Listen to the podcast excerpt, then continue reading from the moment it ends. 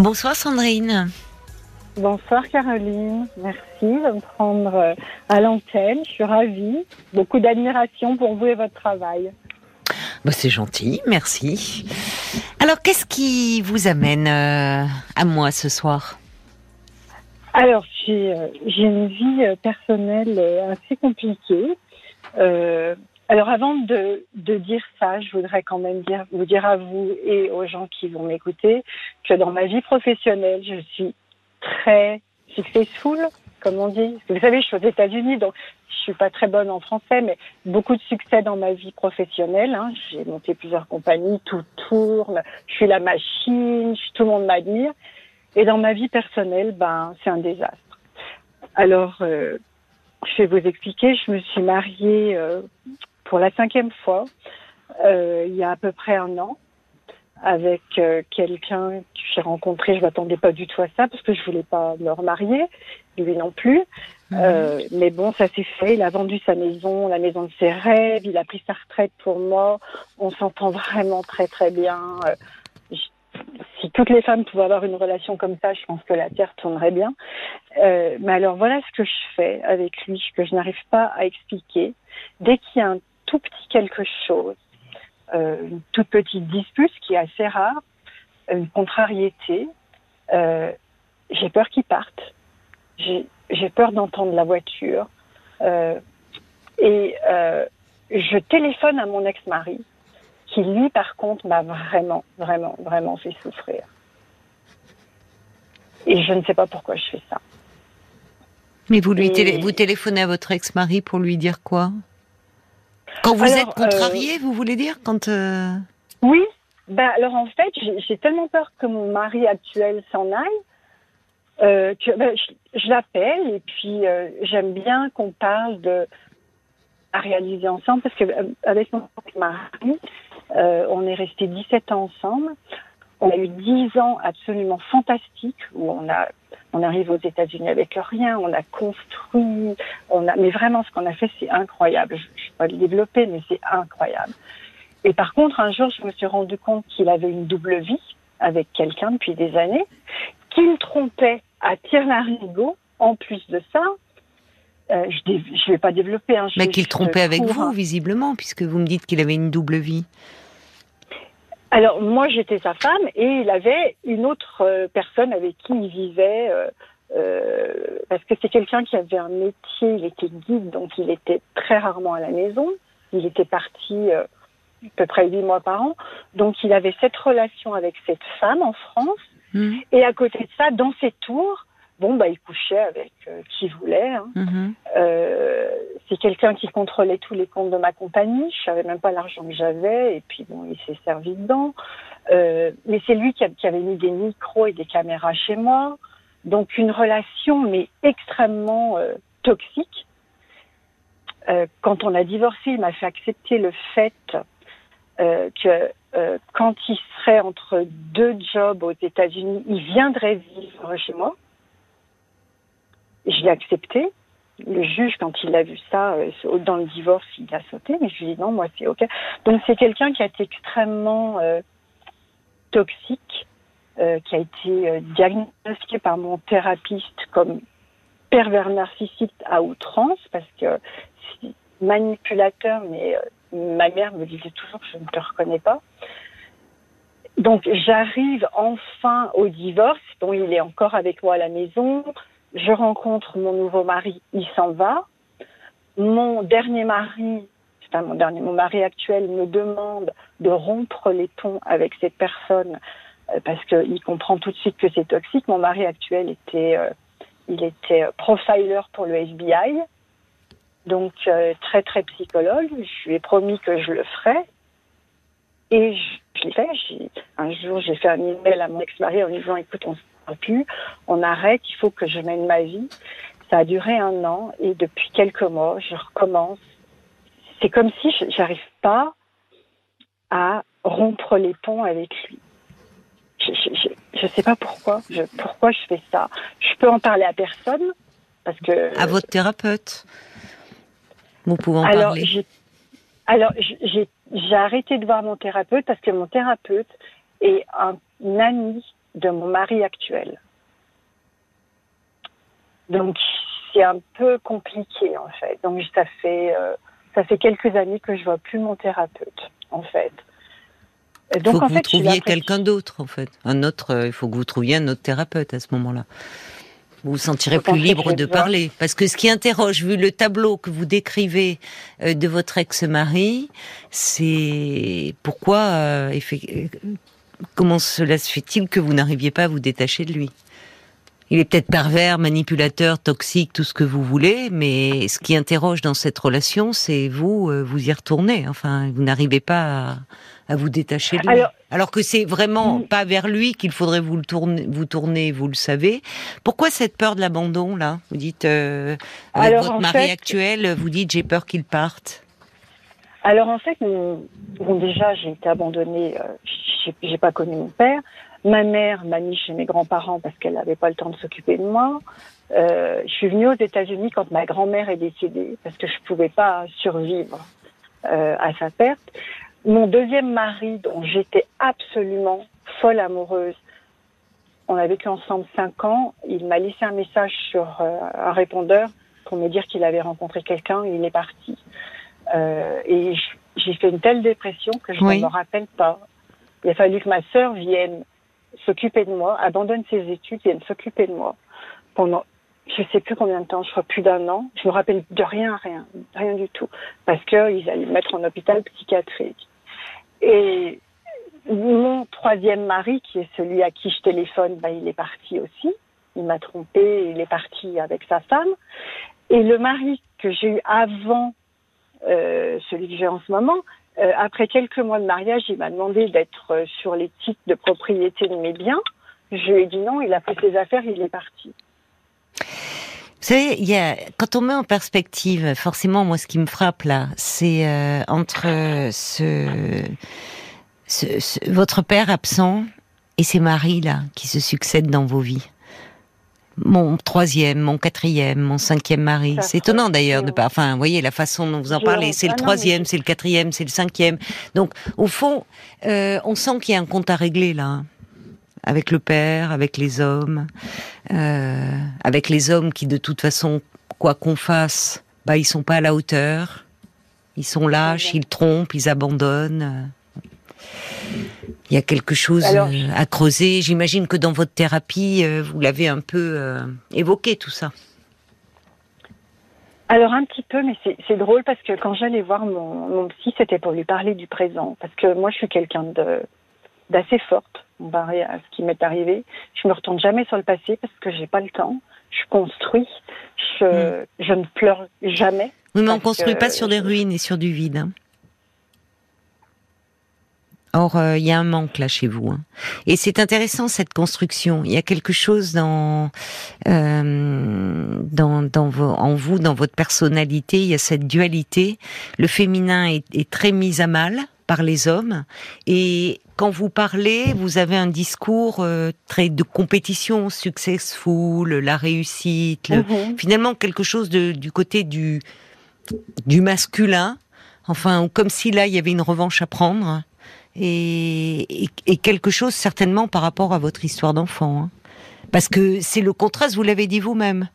Sur votre, sur le plan professionnel, tout va très bien, vous réussissez, et sur le plan personnel, c'est un peu un désastre. Mais parce que il y a, y a, c'est comme si vous vous étiez identifié, peut-être construite aussi euh, sur un modèle un peu un peu phallique, on dirait. Euh, la réussite sociale, le pouvoir, le, quelque chose pour réparer hein, quelque chose de votre histoire. Mais du point de vue du féminin, vous êtes très en souffrance. Et au fond, c'est frappant la façon dont vous parlez de vos maris successifs. Le, deuxième, le troisième, le quatrième, le cinquième, des numéros un peu interchangeables. Euh, et des hommes qui déçoivent à chaque fois. Oui, c'est vrai. Et ce qui me fait...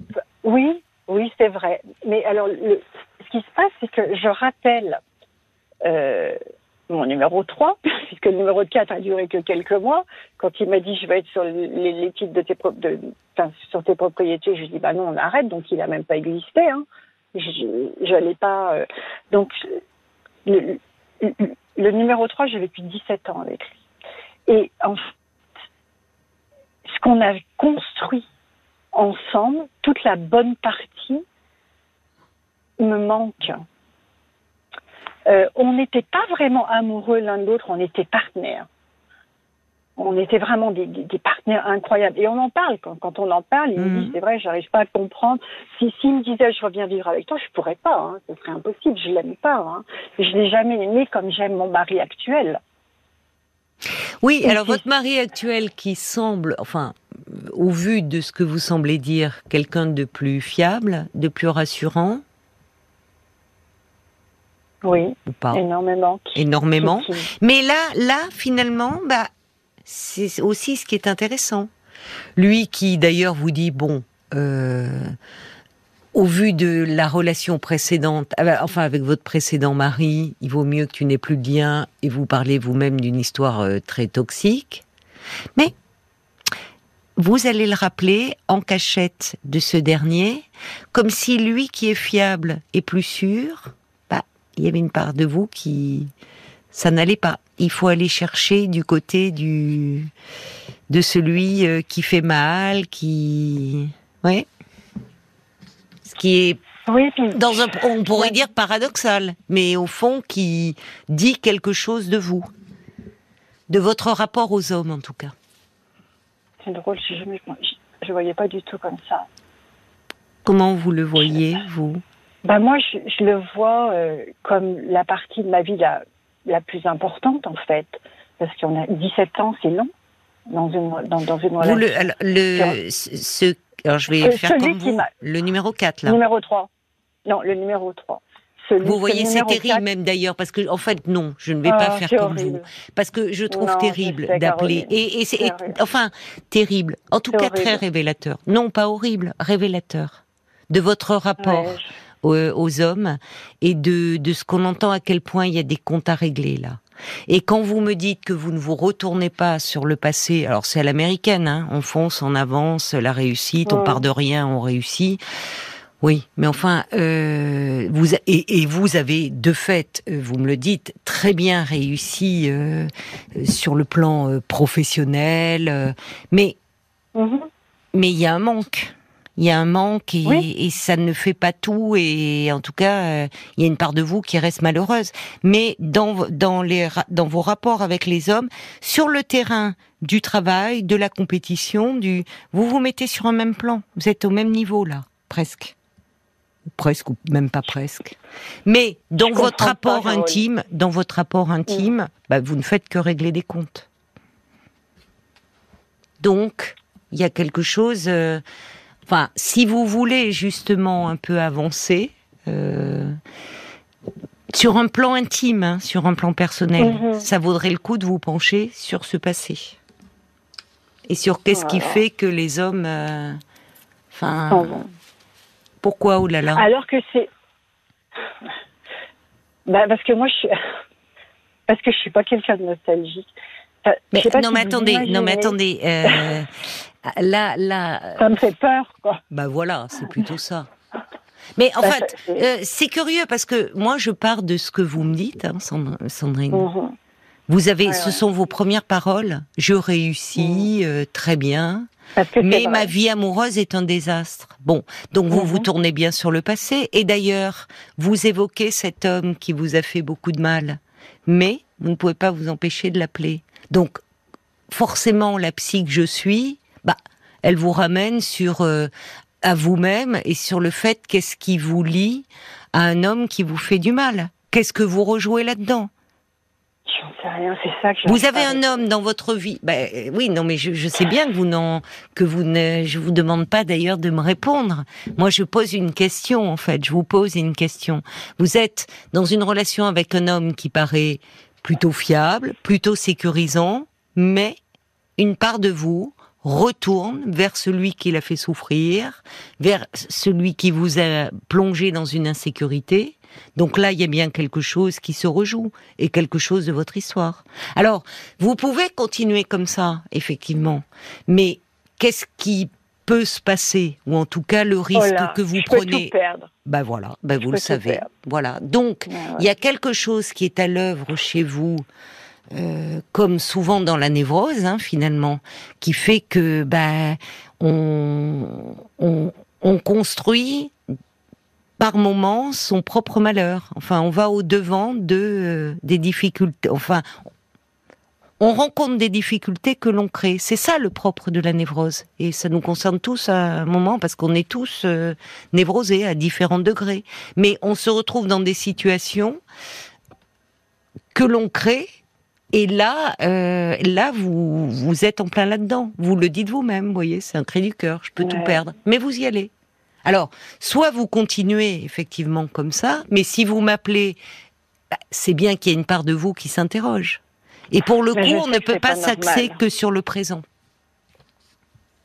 Même si c'est très tendance aux États-Unis, hein, les thérapies brèves, oh. on reste que dans le présent, surtout la psychanalyse est décriée, on plonge pas dans le passé, on fonce en avance, un problème, une solution, un symptôme, vite on le règle. Je sais que c'est dans l'air du temps et que, enfin, je dis aux États-Unis, c'est arrivé en France aussi.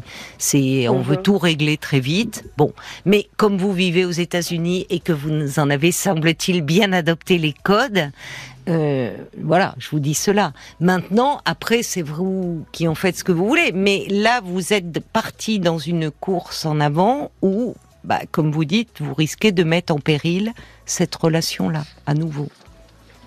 Et vous le savez, au fond de vous. Je le sais, mais euh, j'ai juste une question. Je suis très troublée par ce que vous me dites parce que personne ne m'a jamais parlé comme ça et ça me fait du bien en fait. Ben, peut-être oui, dans votre travail effectivement. Ah non, euh, euh, dans mon travail jamais parce que dans mon travail c'est les gens qui viennent vers moi pour me demander des conseils. Donc là je suis en contrôle total, il n'y a pas de problème. C'est euh, c'est plutôt le côté voilà c'est le côté. Vous trouvez que euh, c'est pas normal de rester en contact avec avec cet homme, même si on a eu des tas d'années de bonheur en fait.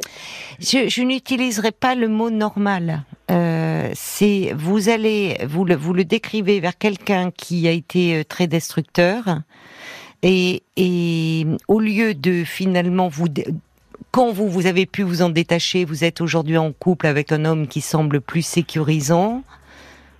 Vous vous faites à nouveau une petite piqûre de rappel vers quelque chose qui est douloureux. Bon, forcément, ça interroge. Vous voyez, c'est pas en termes de normalité. Mmh, c'est mmh. que là, il y a une part de vous qui va vers quelque chose de plus autodestructeur. Donc, ça mérite de vous pencher là-dessus. À mon avis, si vous voulez avancer. Mmh. Bon courage à vous.